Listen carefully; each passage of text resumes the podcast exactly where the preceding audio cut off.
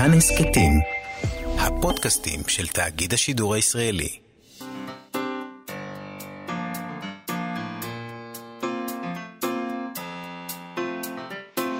מה שכרוך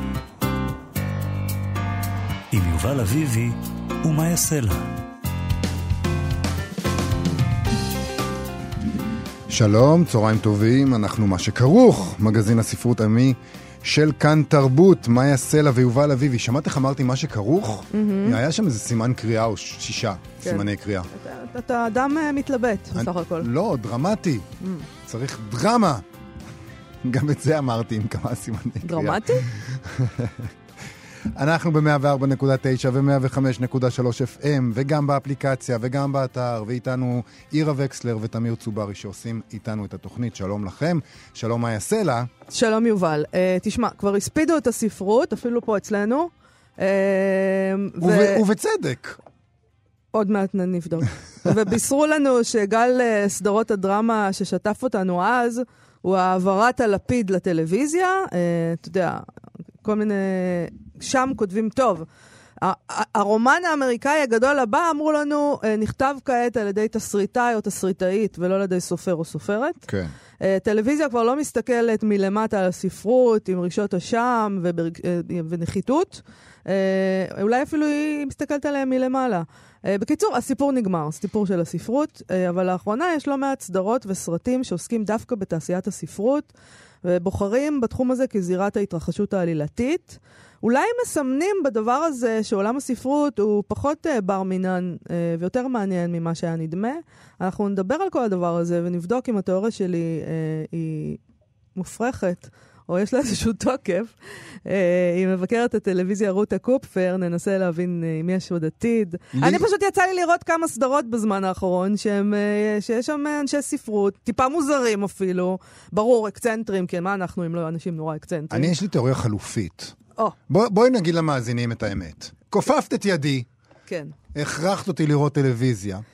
אה, בוא נגיד עוד אמת, יובל לא אוהב טלוויזיה. אוהב טלוויזיה עכשיו, איכותית האם... ונשגבת ועילאית, שאין, שעשו אין כזאת, בשנות ה... אין מספיק נשגבת בשבילו. כן, הוא, ש... כששואלים אותו מה הוא אוהב, אז הוא אומר הסמויה. אין לי מה להגיד על עשו זה, משהו, הסמויה. עשו משהו טוב מאז? לא. בסדר, עשו הרבה דברים טובים מאז, אה, ובאמת, אני הייתי מציעה לך שבנושא הזה, כן? תוריד ווליום. אתה לא, יכול גם לא רוצה... לא לדבר. אבל יש לי תיאוריה חלופית אמיתית. בבקשה. אני טוען הסדרות שעכשיו, קודם כל יש, מצאנו עוד כל מיני דברים אה, שנעשו בעבר. על עולם המו"לות, אה, סרטים שנעשים בחנויות ספרים וכולי וכולי, אבל זה נכון שיש עכשיו כמה, אנחנו נפרט אחר כך. אני חושב שמה שקצת אה, משותף לסדרות שהכרחת אותי בכיפוף יד אגרסיבי, יש לומר, לראות, זה שהן קומדיות רומנטיות, והתיאוריה החלופית שלי היא שיוצרי טלוויזיה מתייחסים לעולם הספרים כאיזה מין משהו נוסטלגי, רומנטי, חמוד כזה, ש... שילדים מאוהבים עושים, ואז זה מתאים כזירת התרחשות ל... לקומדיה אני לא רומנטית. מסכימה, אני לא חושבת. אני לא חושבת שהמניעים פה הם נוסטלגיים, אני חושבת שלהפך, המניעים הם אה, שאנחנו חיים באיזה מין עולם, ביתר שאת עכשיו עם הקורונה, אני לא יודעת אם זה הספיק להגיע אליהם, לאלה שעשו את הסדרות, אבל באיזה מין עולם כזה שאנחנו כבר לא מבינים כלום, מה אמת ומה שקר ומה הולך, מלא מלא חרדות ונוירוזות. אה, ואנשים אולי, אולי, אולי, אה, רוצים לחזור לאיזה משהו... משהו פשוט.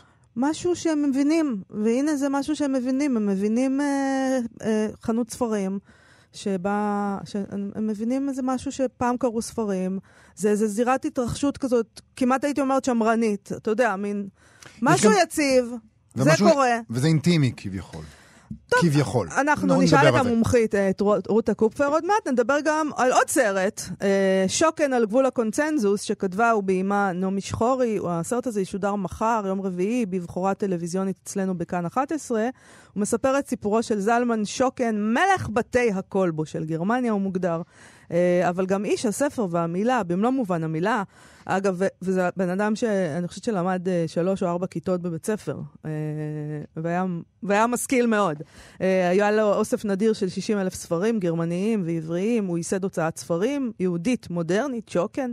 תמך, כמובן, זה חלק, הדבר שמאוד מעניין אותנו, התמיכה שלו בש"י עגנון. אה, רכש את עיתון הארץ, שבו מחזיקה משפחת שוקן עד היום.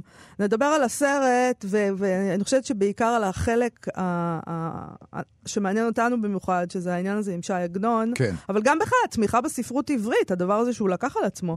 אה, נדבר על זה עם פרופסור דן לאור, כן. שגם מופיע בסרט הזה. זה לא מנותק, אגב, העובדה שהוא למד שלוש או ארבע כיתות, מהרצון שלו, ואנחנו נדבר על זה כמובן, להיות איש תרבות, להיות תומך בתרבות, להיות זה שמוביל את הדבר הזה. זה לא מנותק. למה זה לא מנותק? אתה רומז שהיה לו רגשי נחיתות? לא, להפך, אני אה. רומז שהוא ניסה אה, להתגבר על אה, התחלה אה, לא אני פשוטה. לא חושבת. לא? אני לא התרשמתי ככה בכלל לגביו, הוא לא ניסה להתגבר על שום דבר. זה בן אדם שזה עניין אותו תמיד. אה, כמו שאני התרשמתי מהסרט. אה, יש שם משפט כזה הוא בן שאומרים אדם לו- שעשה כסף, ויכול היה לו. להרשות לעצמו. תעשה כסף ואז תוכל אה, נכון, להתעניין בכל נכון, אלוף אבל גשף לא היה. כאן שום רגשי נחיתות בכלל. לא אמרתי, אני לא אמרתי רגשי נחיתות. לא, אתה אומר שזה לא מנותק, כאילו, הוא היה צריך להוכיח שהוא מסכים. לא, אני לא חושבת שזה שם בכלל. אני חושב שהיה לו חסך פשוט. הוא רצה את הדברים האלה ולא קיבל את זה בבית ספר, ואז הוא אמר, אני אכנס לזה אחרת. אוקיי, טוב, נשאל את אה, דן לאור. כן, בשביל מה, אנחנו, אני לא מבין כלום בשום דבר, בשביל זה יש מומחים. ובשביל זה שמנו אותך פה, שתדבר על העם. בדיוק. אתה לא מבין כלום בשום דבר. בואי נדבר על משהו אחר. תשמעי, ביום ראשון, אנחנו, זה חוב בעצם, שאנחנו חבים למאזיננו, נכון? ביום ראשון שוחחנו כאן עם שירה חפר, אה, מו"לית הוצאת לוקוס ואוריאל קון, אה, מהוצאת אה, תשע נשמות, לקראת מפגש שלהם כמייסדי הוצאת זיקית, שנסגרה לפני כחמש שנים. המפגש סוף סוף התקיים אתמול.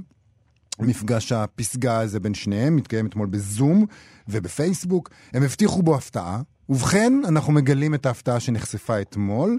מדובר על זה שזיקית תקום כעוף החול, כמו, או, כמו כוורת, ותעשה איחוד, ותוציא ספר חדש. אין, אמרת לי כמו כוורת, חשבתי על כוורת אמיתית. אתה יודע שאני בקטע של דבורים. אני לא יודע. הבנתי איזה כוורת, איך הכוורת קמה. 90 אחוז- להקת כוורת, אתה מתכוון. להקת כוורת, כן. את יודעת, כי חושבת שזה, בשבילי כוורת זה כוורת, אמיתית, עם דבורים. חושבת שזה רפרנס שעוד אפשר להשתמש בו בכלל, להקת כוורת, או שזה כבר משהו שמאזינים לא יודעים? מאזינים יודעים מצוין.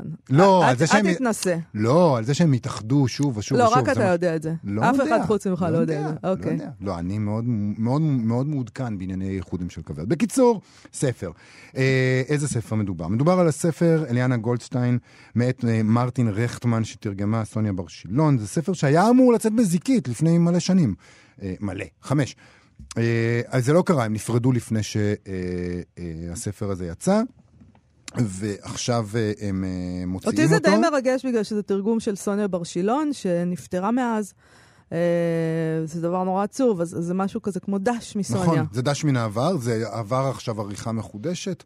אה, זה ספר שמספר על בחור שמחפש, אני לא קראתי עדיין את הספר כמובן, כי הוא רק בעוד שבועיים מגיע לחנויות, אבל, אה, או, או, או לווירטואליה, אין חנויות, סליחה, אין חנויות. יש לוויר- חנויות, יש חנויות פתוחות כבר? ברור. אה, חנויות רחוב פתוחות. בתור אדם שמעודכן בייחודים של כוורת, בדיוק. אה, אתה צריך לדעת. ומעודכן בסדרות של חנויות רחוב, 2002. אז זאת אומרת, זה אומר שהחנויות העצמאיות קיימות, אה, נהדר. וחנויות רחוב אה, של סטימצקי וצומת גם אמורות להיות פתוחות. יופי, אז עוד שבועיים כבר הוא יוכל ממש להגיע לחנויות, וזה ספר שמספר על בחור שמחפש בחורה שהיה לו איתה סטוץ בהשקת ספרים, לפי מה שהבנתי, ואז הוא, הוא מגלה שהם עישנו ביחד ג'וינט, והוא מגלה שהגראס שלה היה מאוד מאוד חשוב לו, אז הוא הולך לחפש אחריה בשביל הגראס. זה הסיפור. נשמע אה, סטנדרטי. נשמע סטנדרטי. כן. אה, אוקיי, אז כל הדבר הזה יוצא עוד שבועיים, נכון, ואנחנו... אנחנו נחכה לו. נחכה לו ונקרא בו. ובינתיים אה, נדבר אה, קצת על מרי אזרחי. דיברנו על מרי אזרחי כבר לפני כמה שבועות, חשבנו שאנשי חנויות הספרים ימרדו במדינה ויפתחו את החנויות למרות ההנחיות. אנחנו, היה לנו בסיס לחשוב ככה. אבי שומר, מנכ"ל צומת ספרים, הכריז משהו דומה לזה, ובסוף אה, זה לא קרה. אה, זה לא קרה כי כפי שאבי שומר אמר לנו מאוחר יותר בריאיון, הרשויות העבירו להם מסר חד משמעי שהמחיר על צעד כזה יהיה גבוה מהתועלת, או במילים אחרות איימו עליהם. נכון. אמרו להם, תיזהרו. Uh, בקיצור, אה, בצרפת יש שיתוף פעולה מעניין בהקשר הזה. נכון, קבוצה של סופרים צרפתים, ותמיד אפשר uh, לסמוך על הצרפתים וכל מיני דברים כאלה. Uh, אז קבוצה של סופרים צרפתים הבטיחה לשלם קנסות שיוטלו על חנויות ספרים במדינה, uh, חנויות שיפתחו דלתותיהן במהלך הסגר בניגוד להנחיות של ממשלת צרפת.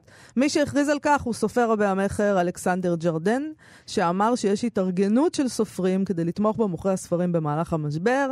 מה שהסופרים מציעים זה שבכל פעם סופר אחר ישלם את הקנס. אחד-אחד. כל פעם אחד ייקח על עצמו את הקנס. כמה, אני לא יודע, לא, לא יודע כמה זה. אה, מעניין אם סופרים יכולים לעמוד בקנסות הצרפתיים. סופר אה, רב-מכר בצרפת יכול, יכול לעמוד. יכול, יכול. כן. החוקים הצרפתיים של הסגר בתוקף לפחות עד ה-1 בדצמבר, ויכול להיות שיותר, אה, מאפשרים רק לחנויות חיוניות להישאר פתוחות. למרבה הצער, חנויות הספרים אינן מוגדרות ככאלה, לא אצלנו ולא שם. הסופרים אה, חשים אחרת לגבי האופי של החנויות האלה. ז'ורדן אמר שלשום מדינה אין זכות מוסרית לסגור חנויות ספרים. הוא גם איבד קרוב משפחה אה, שמת מקורונה, כך ש... הוא אומר שהוא לא מזלזל בכלל במגפה, אבל הוא כן חושש לעתידן של חנות הספרים העצמאיות. לא ניתן להן להיסגר, הוא אומר, לא ניתן לשוטרים לעלות עליהן. לא ניתן לשוטרים לעלות עליהן. כן. וואו. Uh, בצרפת היו ניסיונות לסייע לחנויות הספרים, uh, הן יכולות למכור ספרים ברשת, חייבו למשל שם רשתות uh, סופרמרקטים להימנע ממכירת ספרים, uh, אבל מן הסתם החנויות הקטנות עדיין נאבקות. בתחילת הסגר, ראש העיר פריז ניסתה לאפשר לחנויות הספרים להישאר פתוחות ללא הצלחה.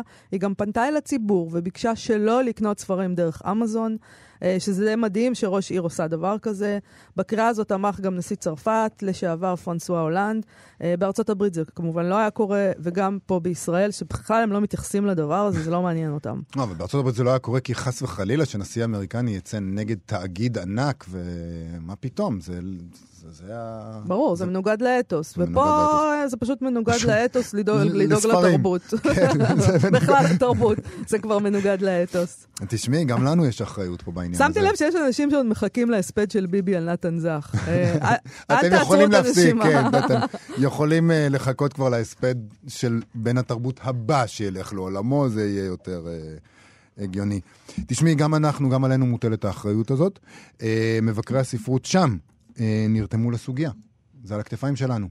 אה, אחד ממבקרי הספרות בצרפת הפיץ עצומה נגד סגירת חנויות ספרים, שזה צעד שהוא כינה כמהלך שבו צרפת מונעת מעצמה את הנשק הכי טוב שלה נגד בערות, זה מה שהוא אמר.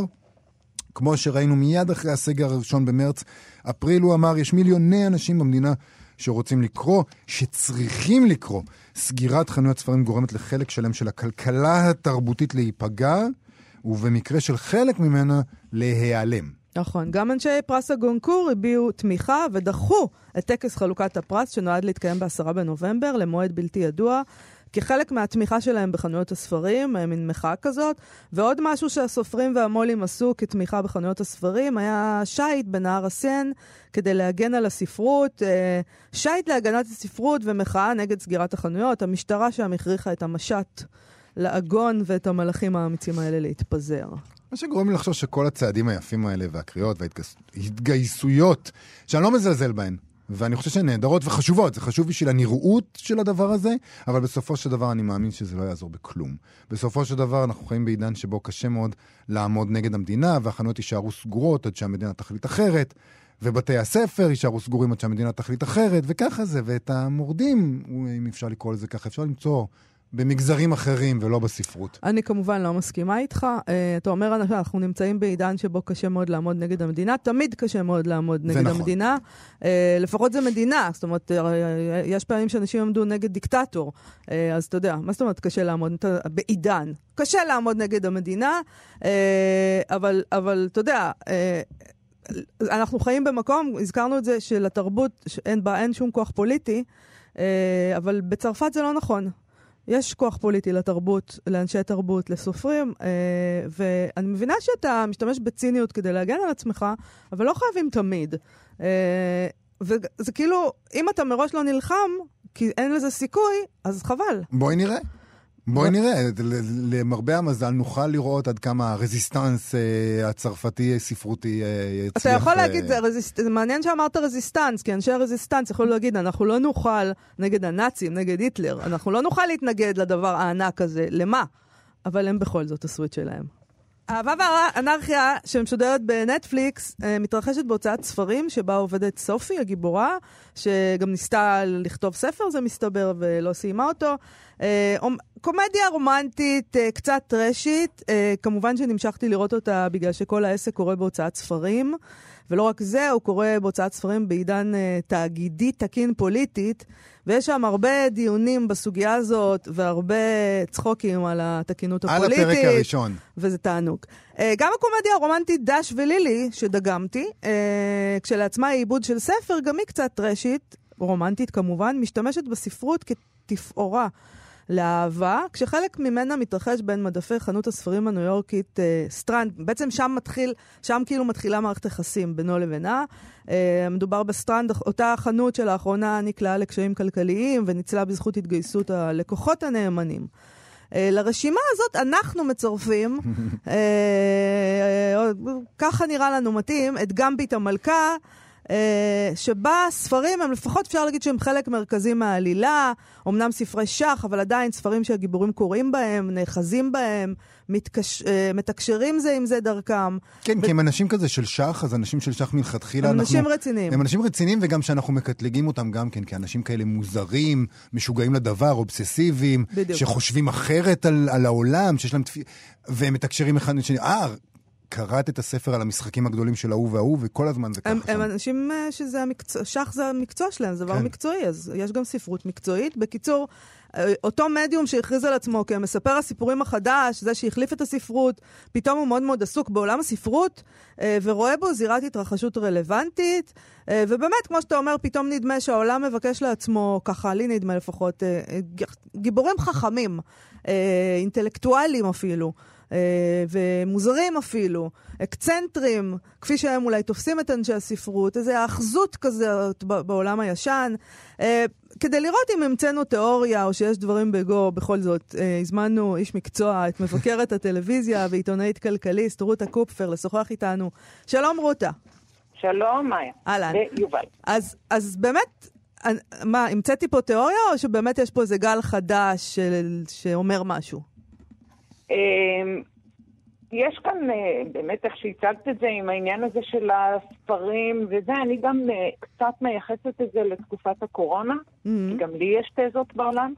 אז אה, כי אה, אם יש משהו שככה נשאר והוא מרכזי מאוד מאוד בחיים שלנו זה המסך, ואני חושבת שמה שניסו לעשות באורך הסגרים השונים זה גם למצוא פעילות אחרת. למשל, לשחק שח. אוקיי? עוד לפני גמביט המלכה, שחמט הייתה, ב... כאילו המ- המשחק נהיה בעלייה, כמו פאזלים שפתאום אה. אה, עזנו מחנויות. אה, אז פתאום זה היה, כאילו, וגם ספרים, כי כמה אפשר להיות מול מסך? כל הזמן מסך, יש כאלה שגם קוראים כמובן מול המסך, וגם משחקים שחמט מול המסך, אבל הלואו-טק הזה חזר מאוד לזה. האם אה. זאת הסיבה שאנחנו רואים את כל הסדרות האלה על ספרים בשחמט? לא, משום שעשו אותם הרבה לפני כן, נכון. זה נפל בדיוק בתקופה שזה אה, התקבל מאוד טוב. ואגב, מאז ש... אה, אה, יש, גם בית המלכה זה הצלחה כזאת גדולה, אז גם העניין בשחמט מאוד מאוד מאוד עלה. ואם לחזור על התזה שלכם על הספרים, אז אה, אה, כמובן שעכשיו גם מאוד מנסים לבחון מה נכון, מה אמיתי, מה, כמה הם נאמנים למציאות בסדרה הזאת, ו... אה, גארי קספרוב היה אחד היועצים, אז מסתבר שהם מאוד נאמנים, חוץ מהעובדה שלא הייתה אה, שחמטאית אה, רב אומן. זה- הורס את הכל. זה. ואגב, זה היה הדבר הראשון שאני חיפשתי. איך שראיתי את הפרק הראשון, אמרתי, וואו, מעניין אם זה אמיתי. כן, מי זאת? מי זאת? איך לא שמענו עליה עד? היום? בספורט כל כך גברי. וגם טעם כזה מעולה בבגדים. לא. נכון, נכון. אז לא, לא הייתה כזאת, אבל אה, אה, הם, נגיד הסצנה הזאת שהוא בא עם כל ערימת ספרים והוא אומר, את חייבת לקרוא את זה, אז זה מה, והיא כאילו כמובן קראה את זה, זה הוא אומר, אחד האנשים שבדק את זה מהניו יורק טיימס, זה שעושה את השחמט בניו יורק טיימס, יש כזה כמו שאחד שעושה את התשבצים שהוא מפורסם, כן. אז גם אחד שעושה את השחמט השבועי, והוא אמר שזה אה, אחד לאחד, משום שכל מי שבאמת אה, הוא ככה אה, מתמחה בשחמט, הוא קורא את כל הספרים האלה, וגם מדמיין את המשחקים במוחו. אבל זה נכון שאנחנו מחפשים עכשיו, אולי זו שאלת הביצה והתרנגולת, האם נעש, הסדרות כאמור נעשו אה, קודם לכן, אבל אולי הן מצליחות, כיוון שאנחנו מחפשים עכשיו אה, גיבורים שהם קצת יותר מוזרים, קצת יותר מופנמים, מתעסקים בדברים הרומנטיים האלה, מתעסקים ב, בשחמט ובספרים, והם קצת יותר אולי דומים לבני אדם שאנחנו הפכנו להיות, כי אנחנו יותר אינטרוברטים עכשיו, אנחנו פוגשים פחות אנשים, אנחנו, אנחנו עצמנו אולי הפכנו להיות יותר מופנמים, ולכן זה מתאים לנו לראות את הדמויות האלה? יכול להיות, אה, אתה יודע, כמו, כמו שנגיד את זה, אז אנחנו מיד, אני יודעת לתת לך איזה דוגמה של 20 סדרות שמוכיחות את ה... ברור, ברור, אבל אל תזכירי אותם, כי זה שובר לנו את הזה, מה? לא, אבל אני כן חושבת שאחת הסיבות שזה ככה, באמת, אה, הסדרות הוכנו מראש, אבל אה, כן יש להם, מה שנקרא, די בזונייט, הם פתאום כזה תופסים מקום בלב שלנו, כי כן, יש משהו, התחברות כזאת ללואו-טק, למין, אה, כמו שאתם רואים, התכנסות כזאת פנימה, משחק אתה ועוד בן אדם ומשחק אותו, אה, כאילו, או יושב וקורא ספר. אבל יש פה, יש פה איזה... צעד אחד קדימה, כלומר, אנחנו ראינו בשנים האחרונות שמשתמשים בספרים, מאבדים ספרים לכדי סדרות, אוקיי? כמובן, משחקי הכס וכל הדבר הזה, ועכשיו זה, ההתרחשות היא בתוך, את יודעת, בתוך הוצאת ספרים. כן. אה, בתוך חנות ספרים, זה, זה כבר צעד אחד קדימה, זה, זה משהו נכון, אחר. נכון, ומה סופי, למה סופי מגיעה לשם? דומה אגב לאמילי בפריז, למה היא מגיעה לחברה דיגיטל פרסט, רותה. היא באה לעשות את הדיגיטל. דיגיטל פרסט, כן. אז כך ש... אה, כן. וגם אהבתי איך אתם כזה מספרים את כל, כל הסיפור של אה, זה, ספרים וככה, אה, של אהבה ואנרכיה, סדרה שוודית, מבלי... באמת לגעת בסיבה המרכזית שאנשים רואים את הסדרה הזאת. סקס, סקס, סקס, כמובן. אנשים, הם אנשים מהוגנים. לא, אנחנו לא, יש שם המון עירום וסקס. אמ, מה שקורה שם בפרק הראשון זה חסר תקדים לדעתי, לא, זה בחיים לא היה קורה בסדרה אמריקאית. אני חושבת שכשאמרתי תקינות פוליטית, אז אה, בתוך זה נמצאת המילה סקס גם, לא? זה כאילו... צריך להגיד שזה פרק קצת מטורף, יש שם סחיטה על רקע מיני.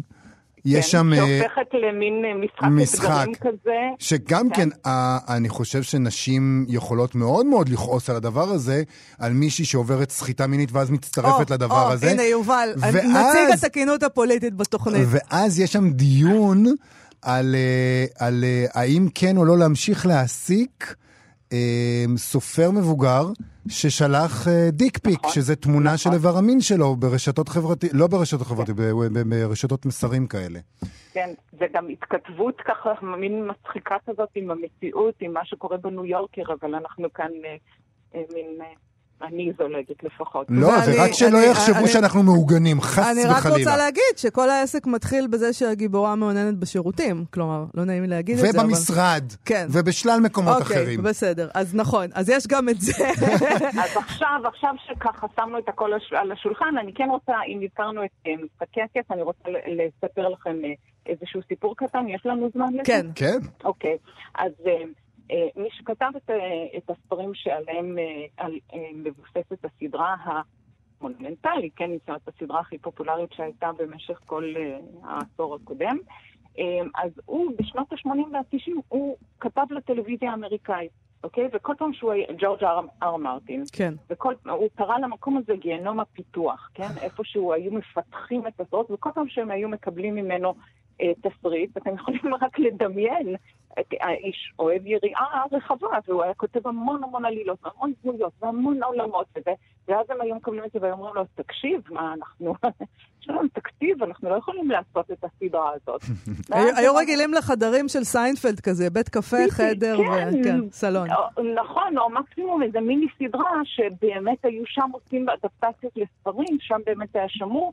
וגם אז לא היו, היו הרבה צילומי חוץ וזה, אבל באמת, ואז הוא אמר, טוב, תקשיבו, אני לא, זה, אני בין כה אוהב את הטיוטה הראשונה שלי, אחי, אני לא אוהב את מה שאתם עושים את זה, הוא הלך וכתב את הספרים שלו, נהנה מהצלחה מסחררת, ואחרי זה פתאום הגיעו תקציבי ענק אה, אה, לערוצים כמו HBO, שפיתחה את אה, משחקי הכיף, ואחרי זה גם לנטפליקס וכולי. אז יש גם התאמה והלימה מאוד גדולה בין התקציבים שיכולים לעשות, למשל אה, חומריו האפלים של פיליפ אה, פולמן, שעכשיו כן. אה, אה, עלתה אה, עונה חדשה של הסדרה. זה כי, אם הספרות הוכיחה שזה חומר טוב, אז הטלוויזיה מוכנה לשפוך את הכסף, כן? וזה נכון, הכוונה? וגם יש להם את הכסף לשפוך, זאת אומרת, גם בעבר הם לא היו עניים, אבל באמת הכמויות עכשיו ורוחב היריעה, ועכשיו גם שאפשר לעשות את כל זה, כי הקולנוע קצת, בגלל המצב הספציפי, מקרטר, אז הם יכולים לשפוך עוד יותר כספים לשם,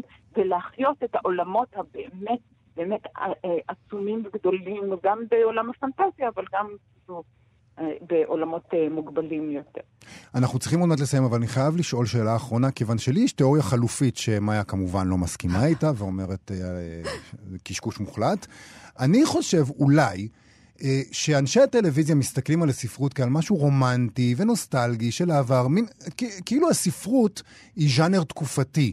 ולכן הם כל כך שמחים להשתמש בספרות, ב- ב- בהוצאת ספרים, בחנות ספרים, כ- כתפאורה לסיפור רומנטי. וזה כבר היה, נגיד, נכון, היה סרט כזה, אה, You've Got Mail, נכון? היה גם כן, כן. שם חנות ספרים, ותאגיד ספרים שמנסה להשתלט עליה וכל מיני כאלה. זה, זה, זה סרט מחריד, הוא כבר מזמן, אני אומרת, אתה יודע, נכון. באמת של יקירתי נורה, נורה אסרון, באמת, אה, עליה נכון. שלום, אבל, אבל מה הרעיון שם שהוא הוא גם, הגבר קונה ממנה את החנות ספרים הקטנה, אוכל אותה, וזה, ובסוף היא גם, וגם עובד עליה, כי הוא מתכתב לא בשמו, וגם, סליחה, הצטרבתי כאן במשהו ש... לא, זה בסדר, אבל השאלה היא האם יכול להיות שבכלל אנחנו טועים. אולי אנחנו, אולי זה לא שהטלוויזיה מכירה בספרות כבמה טובה לסיפור, אלא ממשיכה בהתייחסות לספרות כאל משהו של העבר, כמשהו רומנטי, של אנשים מוזרים.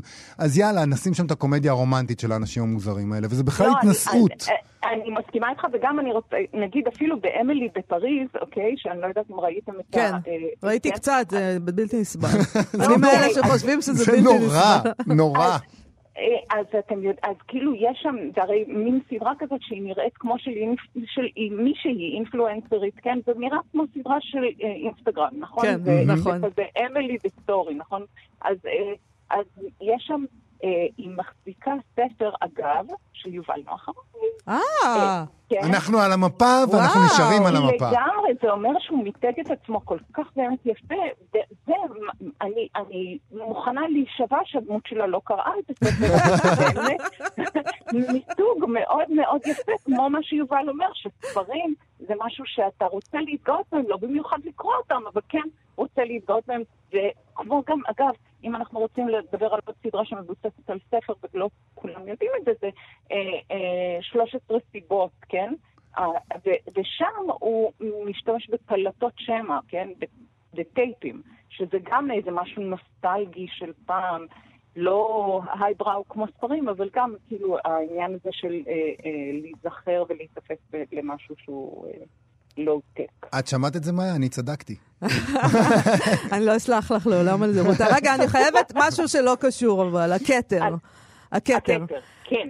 את לא חושבת, זאת אומרת, אני מאוד נהנית, אבל את לא חושבת, יובל צוחק, כי זה לא קשור, אבל ה- הקריקטורה שהם עושים שם עם מרגרט תאצ'ר, את לא חושבת שזה טיפה מוגזם? אני לא יודעת מה להגיד על זה. אני באמת, אני... זה ו- ספוילר? כמו שמאיה... אה, לא, זה לא ספוילר, לא. זה ממש...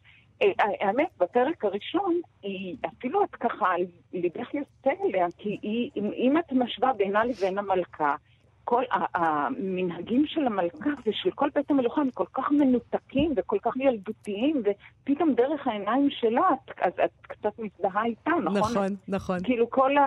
מה, מה פתאום שהיא משרתת, תפרק את המזוודה שלך, זה עבודה של ראייה, הרי זה היא אמרה, זה וואי. אולי זה, אולי זה מזימה, לגרום לכולנו להזדהות עם השמרנים ו... לחבב את מרגרט לחבב את תאצ'ר, מרגרט לרחם עליה. אותו. אין ספק, אין ספק. אבל, אבל זה נכון אה, שאני ככה ביני לבין עצמי התלבטתי עם גיליאן אנדרסון, היא משחקת מצוין, או שזה, היא או שהיא מחקה את התאצ'ר, שזה מין גבול דק שלא כדאי לעבור אותו. אני, לטעמי בינתיים היא ממש עוברת אותו, אבל נראה איך זה יימשך, עוד לא גמרתי לראות את העונה.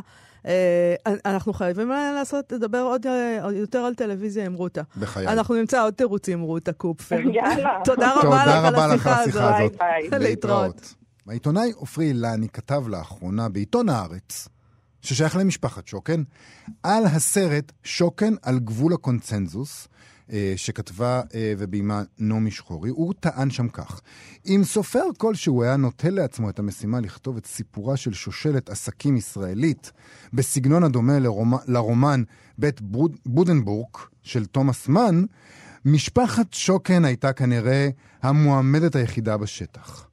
זו אולי לא חוכמה גדולה. רוב משפחות ההון הישראליות הבולטות הן חסרות כל עידון תרבותי, ותאוות הבצע חשופה אצלן לגמרי. אצל משפחת שוקן, לעומת זאת, המצב שונה. כפי שנאמר בסרט, בביתו של זלמן שוקן אסור היה לדבר על כסף בשעות הפנאי. אם לא דיברו על גתה, אז לא דיברו, העידה כלתו המנוחה דבורה שוקן. הסרט הזה הוא תיעוד של מפעלותיו של אה, זלמן שוקן, שהיה איש ספר ואספן ספרים, ופטרונו של עגנון, אה, שעליו אומרים אה, שלולא תמיכתו לא היה עגנון בכלל, אבל תכף, תכף אנחנו נדבר עם היה מי ש... עגנון, אבל לא יודעת איך הוא היה. זה בדיוק מה שאומר, נגיד- מה שאומר פרופסור דן לאור בסרט עצמו, הוא מיד נכון. מתנגד עם הטענה אה, הזאת. אה, בוא נגיד שהסרט הזה שודר מחר בכאן 11 גם, למי שרוצה לראות אותו. נכון. אז איתנו כדי אה, אה, לדבר על הסרט הזה ועל היחסים, בעיקר על היחסים המיוחדים בין עגנון לשוקן, פרופסור אה, דן לאור, ראש מרכז צימבליסטה למורשת היהדות, חוקר ספרות שעסק רבות בעגנון, וגם כתב כמה ספרים על עגנון, ביניהם את הביוגרפיה חיי עגנון, שיצא בהוצאת שוקן, כמובן, כי כל הסיפור הזה עגול לחלוטין. שלום פרופסור דן לאור. שלום יובל, שלום מאיה. אהלן. אז היום כמעט אי אפשר לחשוב על דבר כזה, שבו איש ממון, כמו שהיה זלמן שוקן, בוחר לקחת חלק ניכר מכספו ומרצו ולהשקיע אותו בתרבות העברית, וספציפית באדם אחד. אה, אולי אפשר למצוא, אבל אה, אולי אה, מותר לנו לקוות שיימצא. כן. כלומר, שמישהו ירים את הכפפה הזאת. שוקן הפעיל ב- ב- במאה ה-20 מודל שהיה, שהיה מקובל מאות שנים קודם לכן באירופה, בית מדיצ'י, אסטרהזי שנתן את החסות להיידן. הוא החליט כאדם יחיד להיות אה, מצנט של אומן יחיד, ובאמת ליווה אותו משלב מאוד מאוד מוקדם, כשהתמיכה היא תמיכה גורפת, כלכלית, פסיכולוגית, אה, אחר כך אה, שיווקית, אה, מעורבות מסוימת בכתיבה שלו. עגנון היה פרויקט שהוא לקח אותו תחת חסותו, כפי שבאמת אסטרהזי אז טיפח את היידן ו... ואפשר להיידן לכתוב, בין היתר כמאה סימפוניות, אז באמת שוקן יצר את האפשרות לעגנון אם אפשר לומר, אם אפשר להתייחס לדברים ש, שמאיה אמרה קודם, אה, אפשר לו למצות את הפוטנציאל שהיה בו כמובן, כיוון שהגניוס של עגנון הוא הגניוס של עגנון, נכון. אבל הוא יצר את התנאים שאפשרו ל- לפוטנציאל הזה להתממש, נאמר, בצורה אופטימלית. אז השאלה היא באמת, האם הוא היה, זלמן שוקן היה אגב, גאון? שוקן עשה את הצעדים הראשונים כבר בשנות ה-40, מיד. בשלהי מלחמת העולם השנייה, הוא עשה את המהלכים הראשונים כדי אה, לקדם את סיכוייו של עגנון לקבל פרס נובל, אבל זה מאוחר יותר, אנחנו מתעניינים בתקופה יותר מוקדמת. אז נשאלת השאלה האם הוא גם היה איש תרבות גאון, שידע לזהות את הגאונים שמסביבו, או לחילופין, שאולי היו המון המון עגנונים באותה תקופה, שפשוט לא קיבלו את התמיכה הזאת ולכן לא יכלו לפרוח ככה. אה, אה, הוא, זיהה, אבל אה, לא בכוחות עצמו. הידע שלו בעברית היה מוגבל, והקשר עם עגנון מתחיל ב-1915, 1916, אין הרבה תרגומים של עגנון לגרמנית, יש סיפור אחד פה ושם.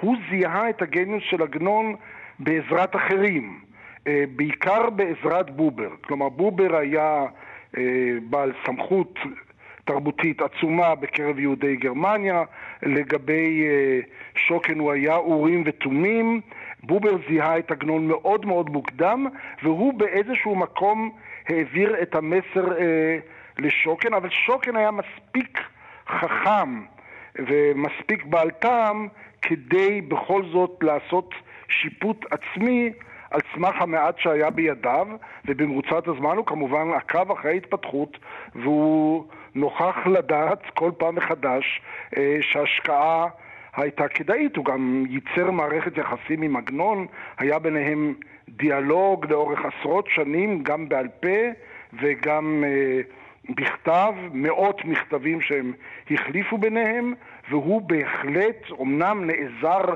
בצעדים הראשונים על ידי בובר, אבל אה, הוא, הוא הבין מכוח עצמו שהוא עומד מול אה, אדם יוצא דופן, שהיה אז צעיר מאוד, אבל הוא ניבא לו עתידות. אגב, שוקן גם תמך בסופרים אחרים, זה לא שהוא הפקיר את השטח, תקופה מסוימת הוא תמך בצ'רניחובסקי, הוא עזר לאחרים, אבל עגנון היה אה, פרויקט חייו.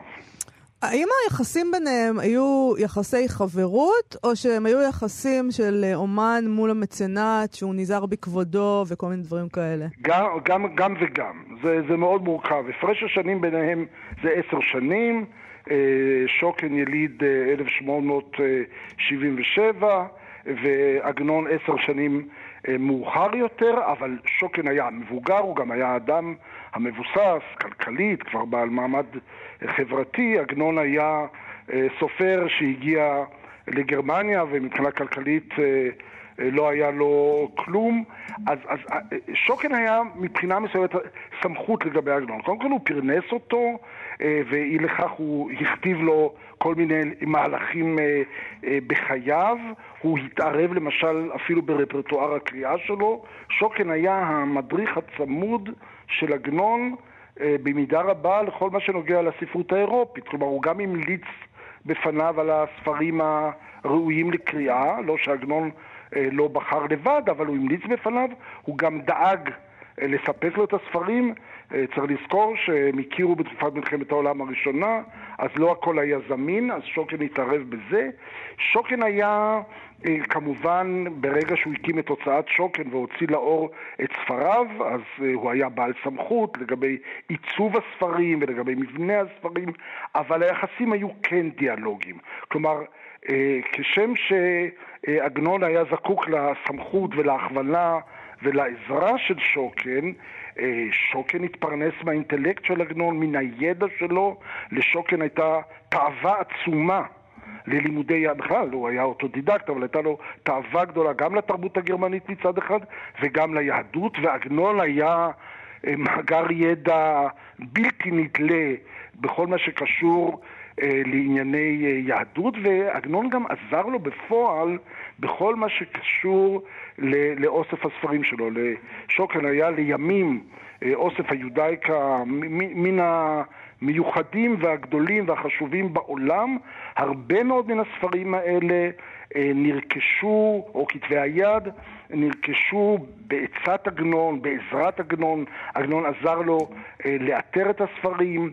אה, בשלב מסוים כששוקן פרסם כמה דברים בענייני יהדות, עגנון עזר לו לנסח אותם. כלומר, הייתה פה הדדיות והייתה פה פסינציה הדדית. כשקוראים את המכתבים, לומדים לדעת עד כמה הם היו מאושרים אחד בחברת השני. ביקורים של אה, עגנון אה, בצוויקאו, או העיר שבה התגורר שוקן, היו רגעי חג לשוקן. אני וגם, רוצה לשאול... וגם ב... לעגנון. אני רוצה לשאול בהמשך לזה, אתה מציין שהוא היה אוטודידקט, שהוא בעצם למד מעט מאוד. ועגנון היה מין איזה, אחד מהשערים שלו לא, לומר. לעולם כן. התרבות, ובעצם אני רוצה לעשות איזה פסיכולוגיה בגרוש כזאת אה, על דמותו של שוקן דווקא. האם, האם זה נובע מתוך הדבר הזה? הוא היה באמת אדם ש, שלא זכה ללמוד, ונעשה אה, לסוחר, סוחר מאוד מצליח ועשיר, אבל סוחר.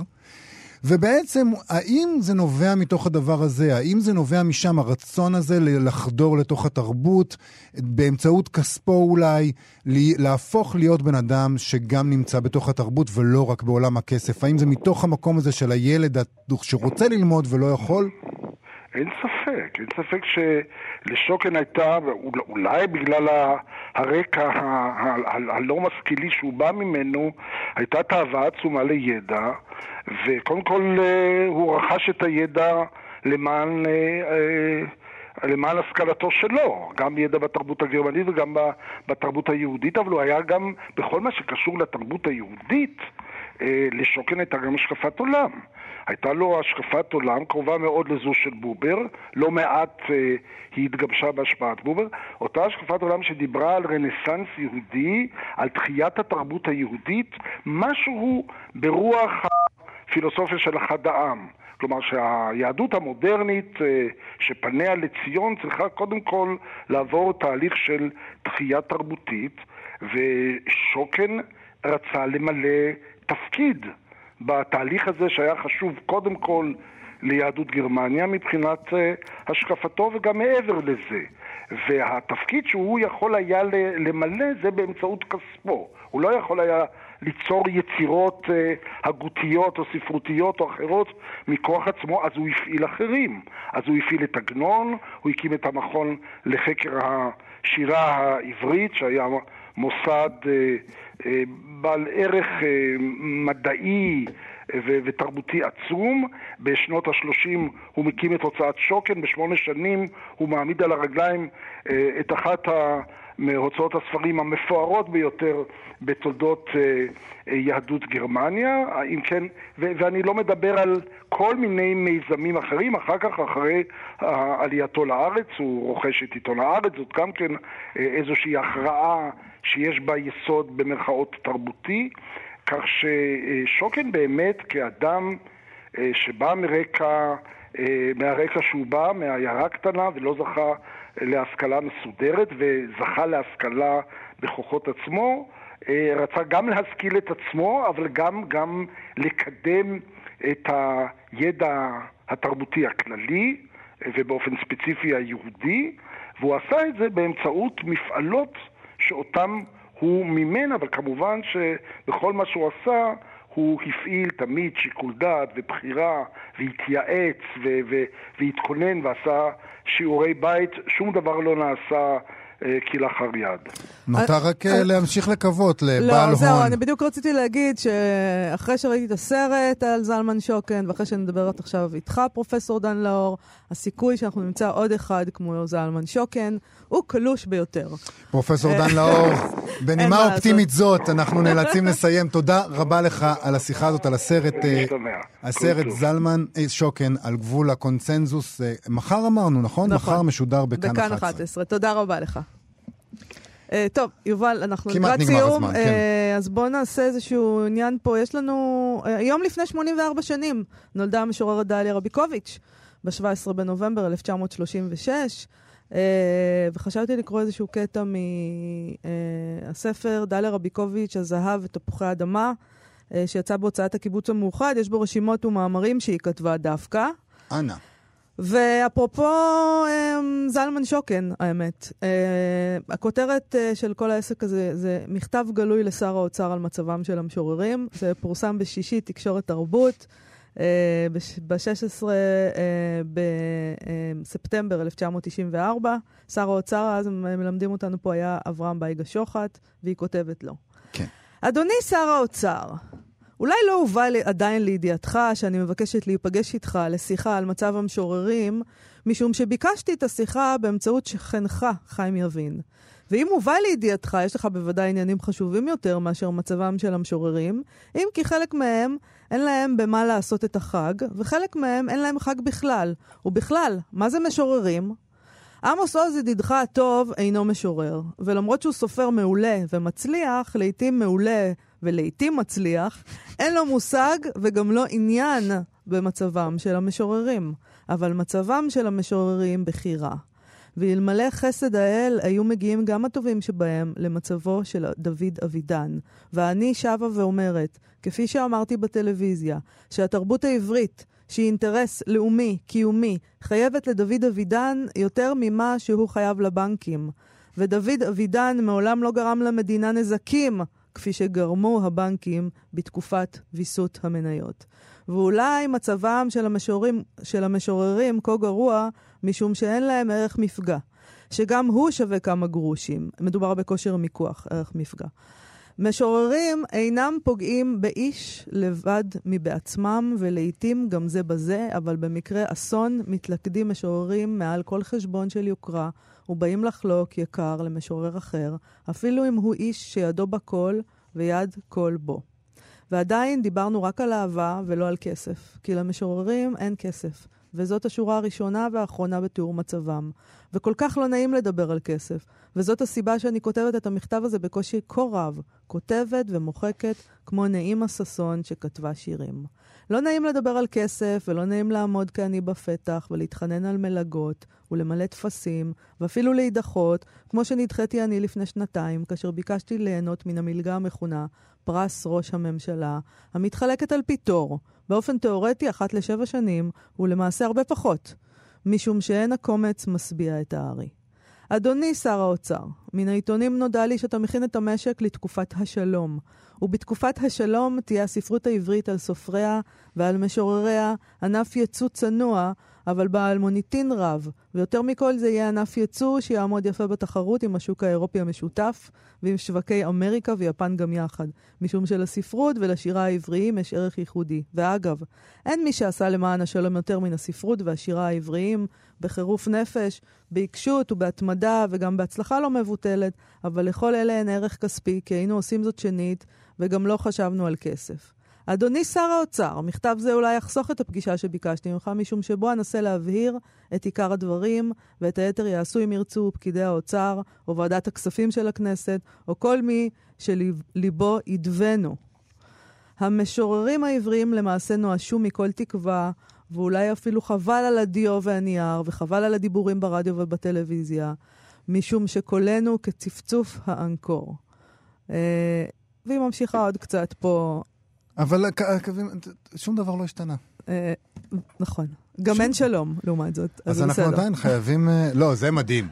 שהוא מתכנן את המשק לתקופת השלום. אין שלום, אה, אין זלמן שוקן, אין... אין כסף, אבל עדיין יש שירה.